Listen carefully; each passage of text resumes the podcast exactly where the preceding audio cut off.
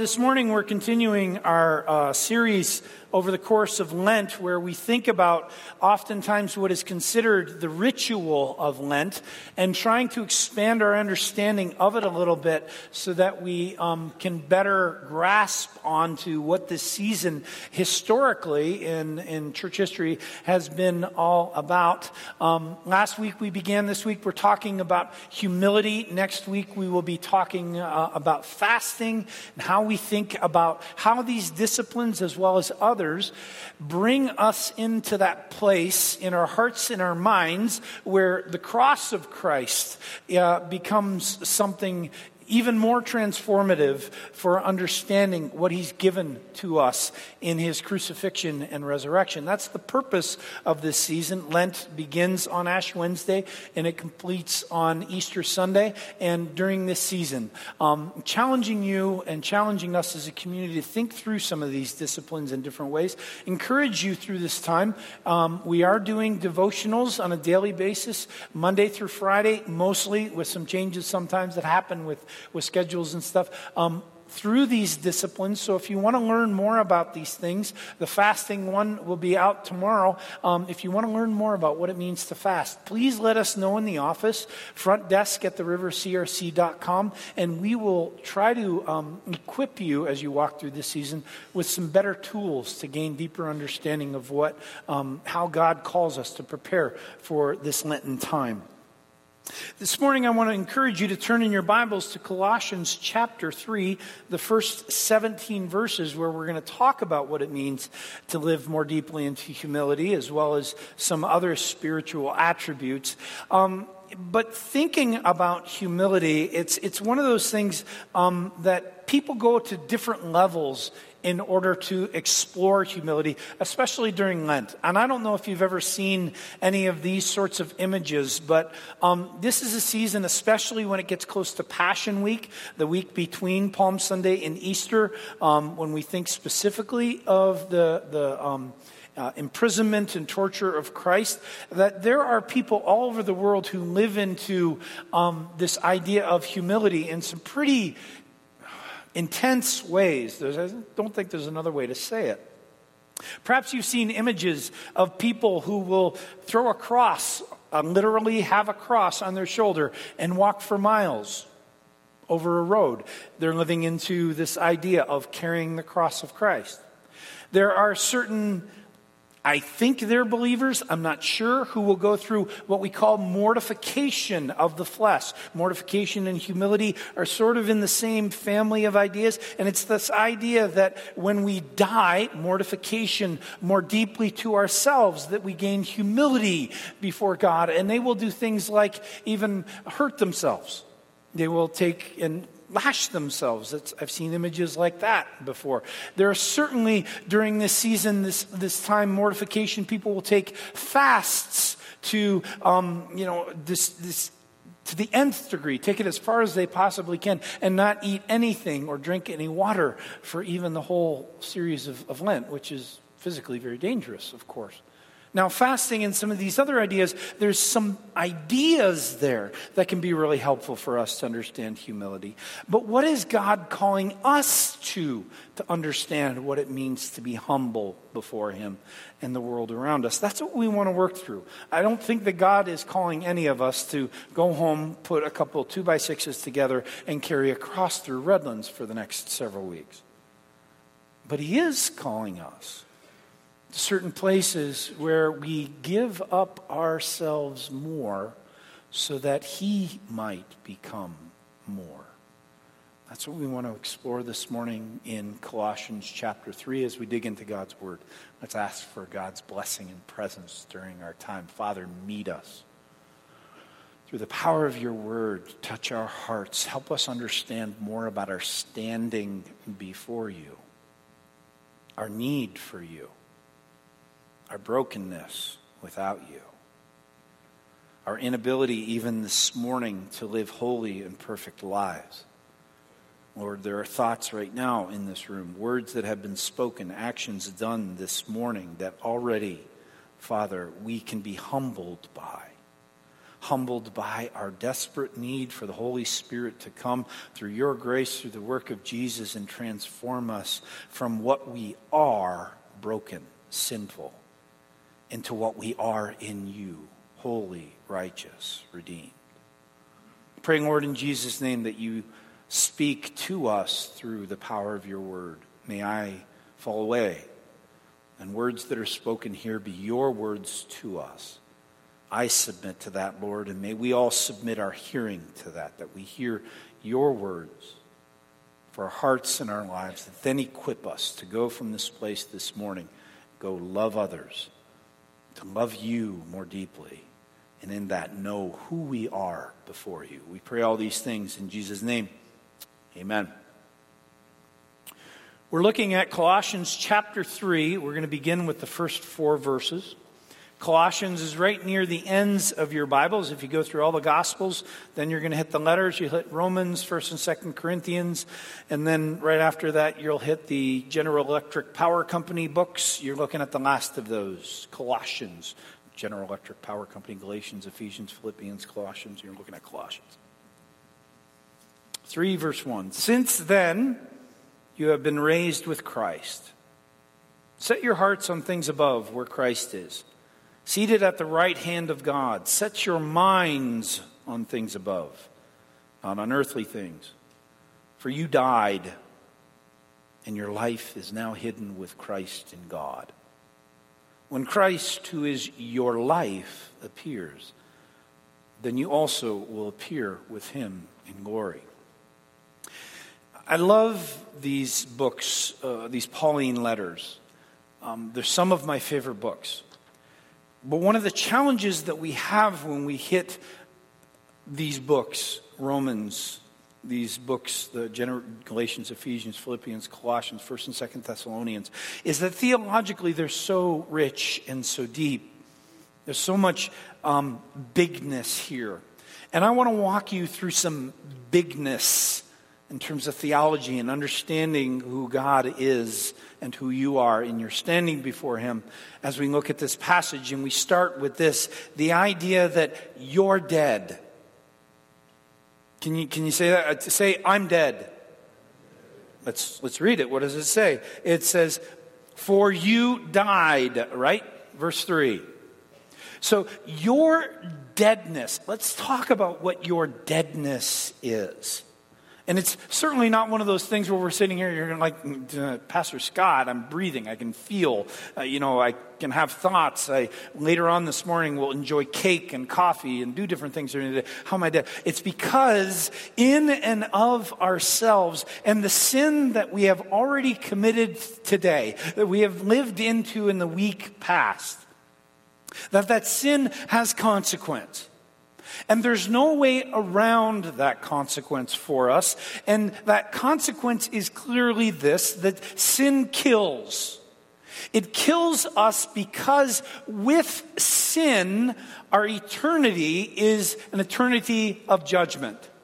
So even if we go through the rest of this life in a level of perfection, even if we don't do another thing wrong, which we all know to be impossible, that because of whatever sin we have committed today or in days past, that ultimately whatever is at the end of us is full and complete death, full and complete death being absence of, from God.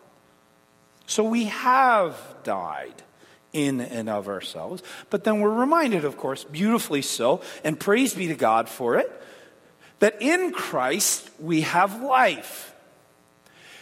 And that's what speaks to our level of humility. Because I'm going to tell you, in the words of a 12 step program that some of you are familiar with, my name is Scott, and I have a problem with arrogance.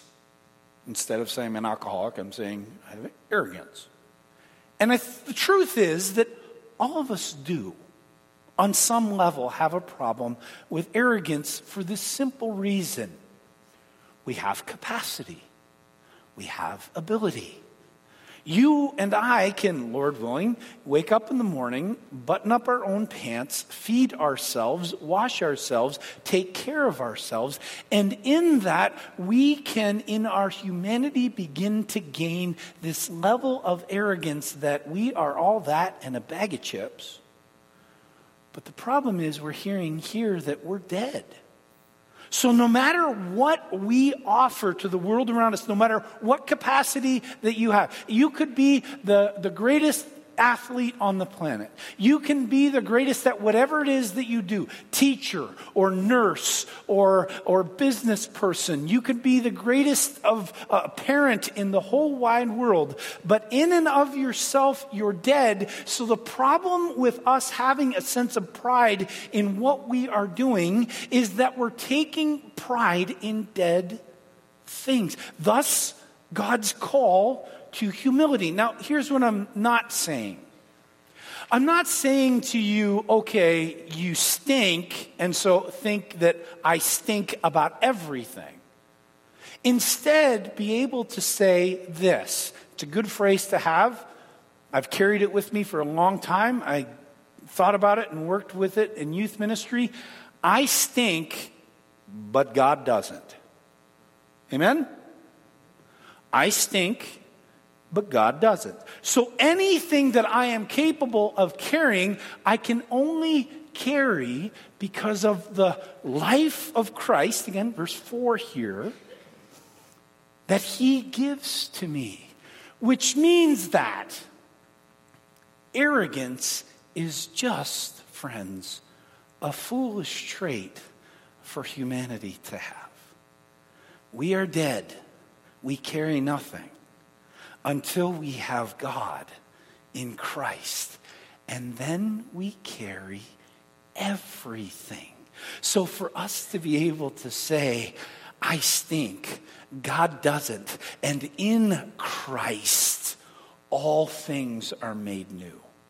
All my capacity is multiplied beyond what I can imagine or think of. All words that I speak in Christ have power and life and hope. All things that I do in Christ can change the world around me. I can live into these things in Christ in such a way that the world is different through His power and not my own. I'm dead, but He's alive. And in His life, as I live into it, change and transformation happen. Let's continue, verse 5. Put to death, therefore, whatever belongs to your earthly nature sexual immorality, impurity, lust, evil desires, and greed, which is idolatry. Because of these, the wrath of God is coming.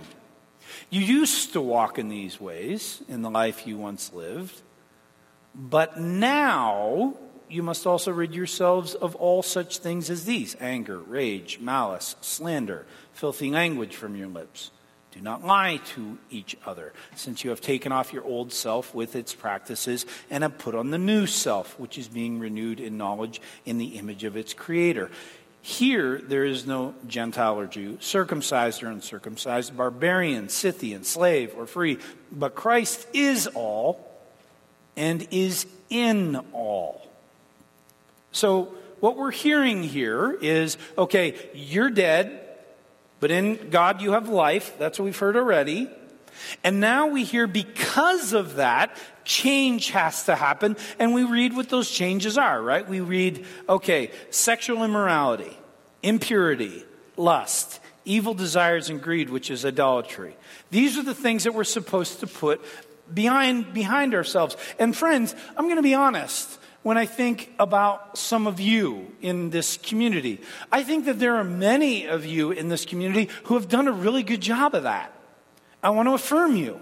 There are some for whom sexual immorality may have been an image or an issue.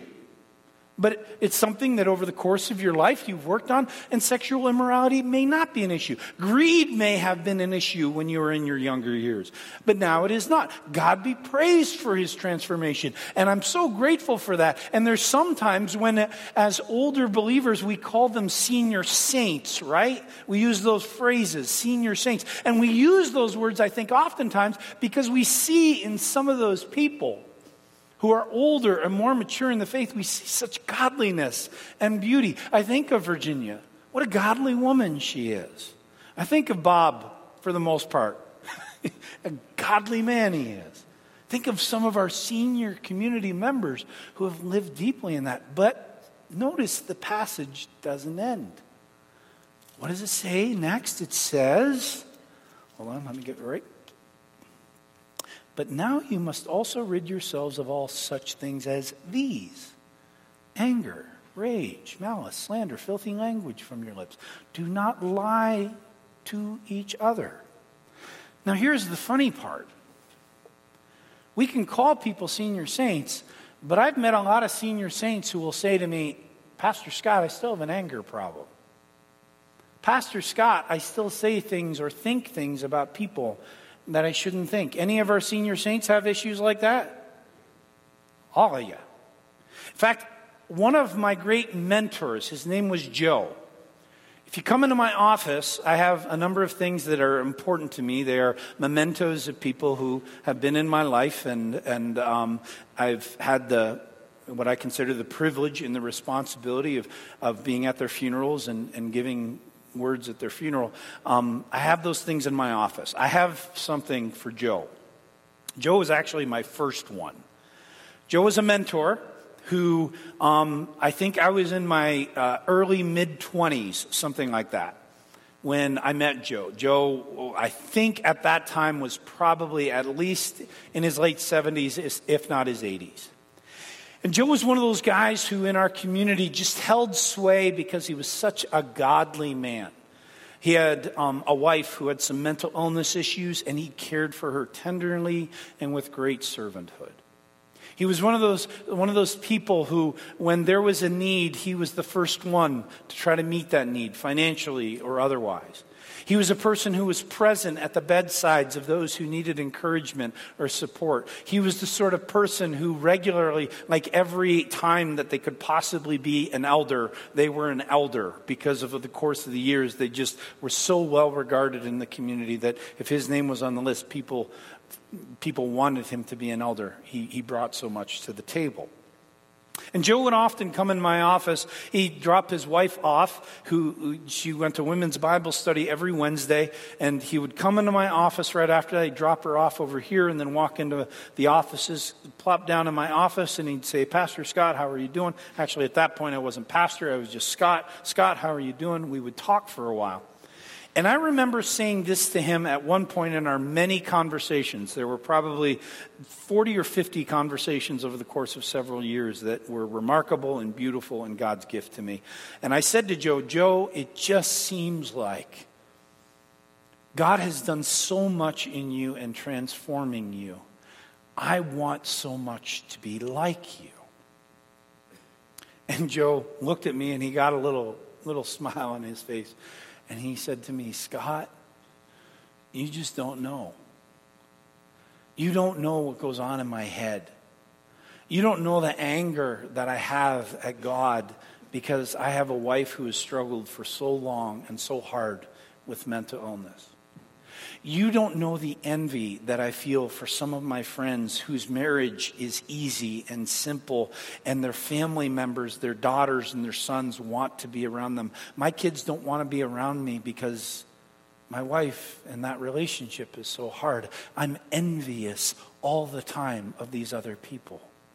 And there are times when I've even spoken to my closest of close friends about my wife and how much there are times I don't hate her, I never will, but she just makes me crazy. Now, here's a man who, from all intents and purposes and from the outside, looks like he has so deep and intimate walk with God. And yet, we know, friends, that walking with God in intimacy and purity and holiness is a lifetime activity that we can never fully complete. We're not capable in and of it ourselves. Why? Because we're dead. And the only way that that transformation comes for Joe in his mind, in those thoughts and in those struggles that he has, is that Christ comes and redeems. And so, for any one of us to think, I'm going to get to that place where I can feel confident in my ability to walk with God, change those phrases. Change that thinking to, I stink. God doesn't. I need Him to come in and continually make me new. And during this season of Lent, that's where we can live. We can live in that place of saying over and over and over again, Lord, whatever I have, I offer in my broken and impure way that you might come and make it new and transform it for your glory. That's humility. That's when we are walking humbly before God, recognizing our standing before Him in our desperate, let me use that word again, desperate need for Him in all things. Verses 12 through 14 say this. Therefore, so because of all that, as God's chosen people, holy and dearly loved, clothe yourselves with compassion and kindness, humility gentleness, patience. Bear with each other and forgive one another as any of you has a grievance against someone. Forgive as the Lord forgave you. And over all these virtues, put on love, which binds them all together in perfect unity. Now, you can't see this written in English the way that it is, but in the original Greek text, this is actually what is called an inclusio I N C L U S I O. An inclusio simply means this that something is said first, then another thought is interjected, and then finally that first thought brings things around so that it includes encompasses a whole larger thought. This is an inclusio. You can see it. It says, Therefore, as God's chosen people, holy and dear, dearly loved, clothe yourselves with compassion. So, this idea of putting something on. Then we hear two verses about forgiveness. And then we hear this in verse 14 Over all these virtues, put on love which binds them all together in perfect unity. It's this idea of putting on an outfit that allows us to live into all the stuff that we're talking about here. And you see those traits kindness, humility, gentleness, all that stuff. But I want you to think about this. How often do you get dressed? Anyone get dressed only once a week? Anyone get dressed twice a week? some of the some of the kids are like, that's how often I change my underwear. I'm just saying. How many of us get dressed at least daily? I hope so. You got dressed this morning, right? You might even change your clothes. You're going to go home, take off your Sunday best, and then you're going to you're going to get into your other clothes. You kids, you maybe had to dress up for church. They told you to dress up for church, and when you travel the day or do whatever you're doing, maybe you're changing your clothes. Every day we live into this being clothed with Christ likeness. It's a daily activity. And in that daily activity, certainly we live into all of these things, right? Compassion, kindness, humility, gentleness, and patience. And then we bind them all together, sort of like the outer garment and the belt that ties it all together. We live into that with love. But again, there's an inclusio here, right?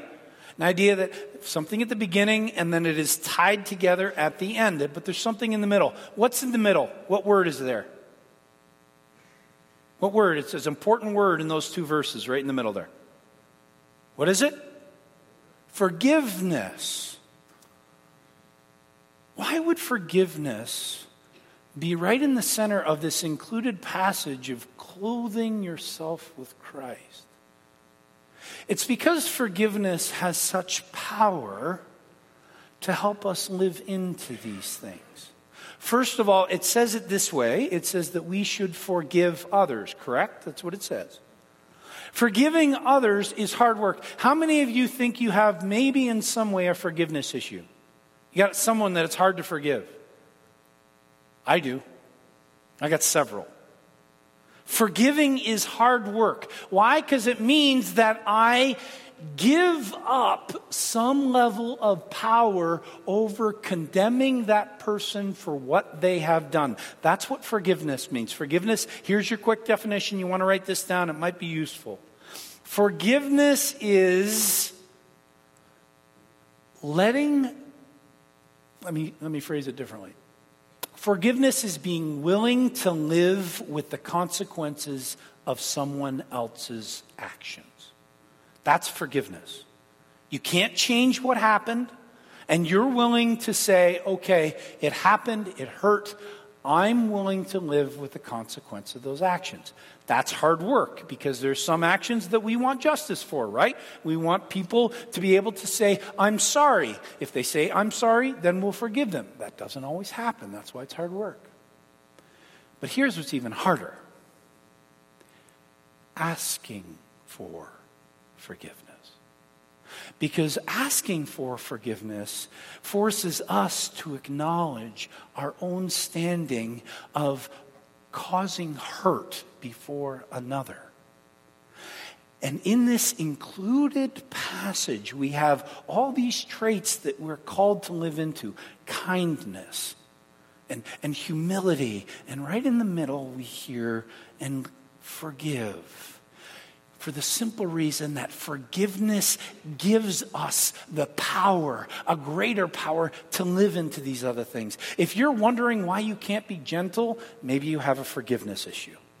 If you're wondering why you have a problem with humility, you may have a forgiveness issue. If you're wondering why you can't show compassion to others, why you're an impatient person, you may have a forgiveness issue because forgiveness is a means and a conduit to the Holy Spirit that allows us to tap into the Spirit's transformation of us. Remember, Christ's prime work in the atonement is the forgiveness of sins. When we forgive, we're tapping into the power of Christ.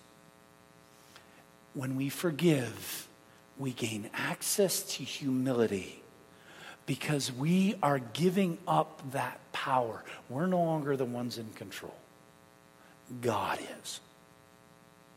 That's hard work. Let's conclude the passage 15 through 17. Let the peace of Christ rule in your hearts, since as members of one body you are called to peace. Be thankful. Let the message of Christ dwell among you richly as you teach and admonish one another with all wisdom through psalms, hymns, songs from the Spirit, singing to God with gratitude in your hearts. whatever you do, whether in word or deed, do it all in the name of the Lord Jesus, giving thanks to God the Father through him. See, as we close this passage, what we're hearing is we're living into a Christ centered heart and mind. You saw how the passage began. Have your hearts renewed, have your minds renewed. The ground then is fertile for four things. Notice them gratitude, or first of all, peace. Let the peace of God rule in your hearts. Later on in that same verse, be thankful, gratitude. The next verse, it says, let the message of Christ dwell among you richly. It's gospel proclamation. And finally, the last blessing is simply this. And whatever you do, whether in word or deed, do it all in the name of the Lord Jesus Christ, giving thanks to God the Father through him as we live into these things, these, these attributes of God the blessings begin to come. We're able to experience peace. How many of us need peace in this world? Here's a way. We can live out a life of gratitude. How many, you know, how many of us have been given so much, and yet gratitude is hard so often to give? How many of us want to proclaim the gospel better with our lives? Here it comes proclaiming the gospel is connected to us living into these traits of humility and forgiving one another and all those things that came in the previous section. And finally, living a life of worship. All of us who know Jesus long for that. We want to live into lives of worship, but oftentimes we're not sure how. It's by acknowledging right at the beginning I'm dead. I stink. But God doesn't. And in him, I can know life.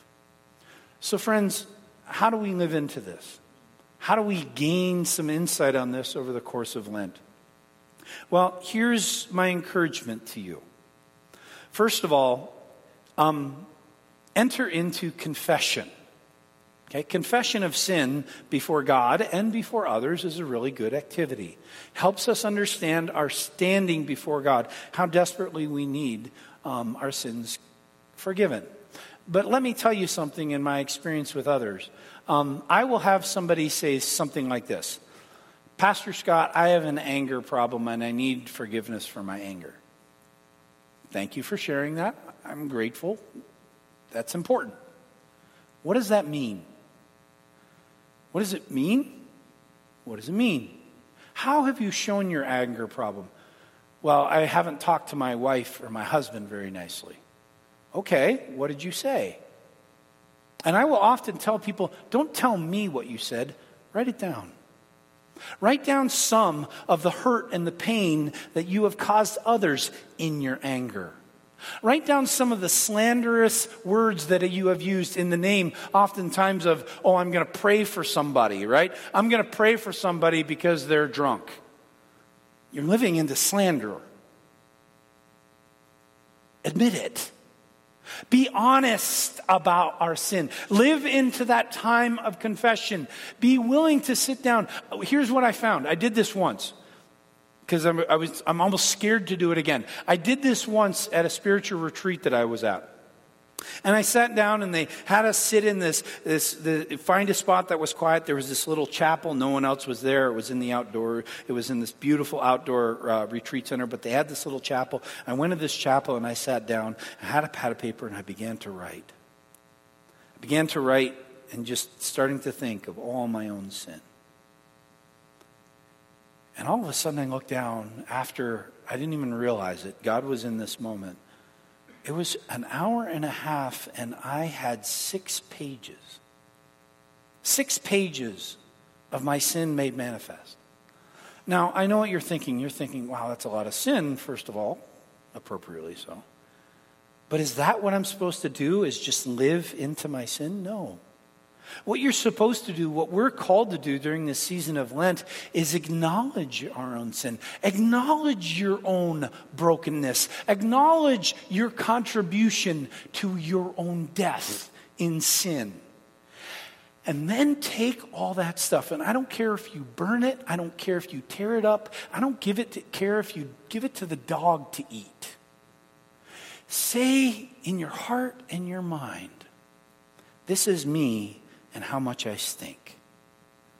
But as it goes away in the fire, in the garbage, in the whatever, as it goes away, you're able to say, But in Christ I am made new.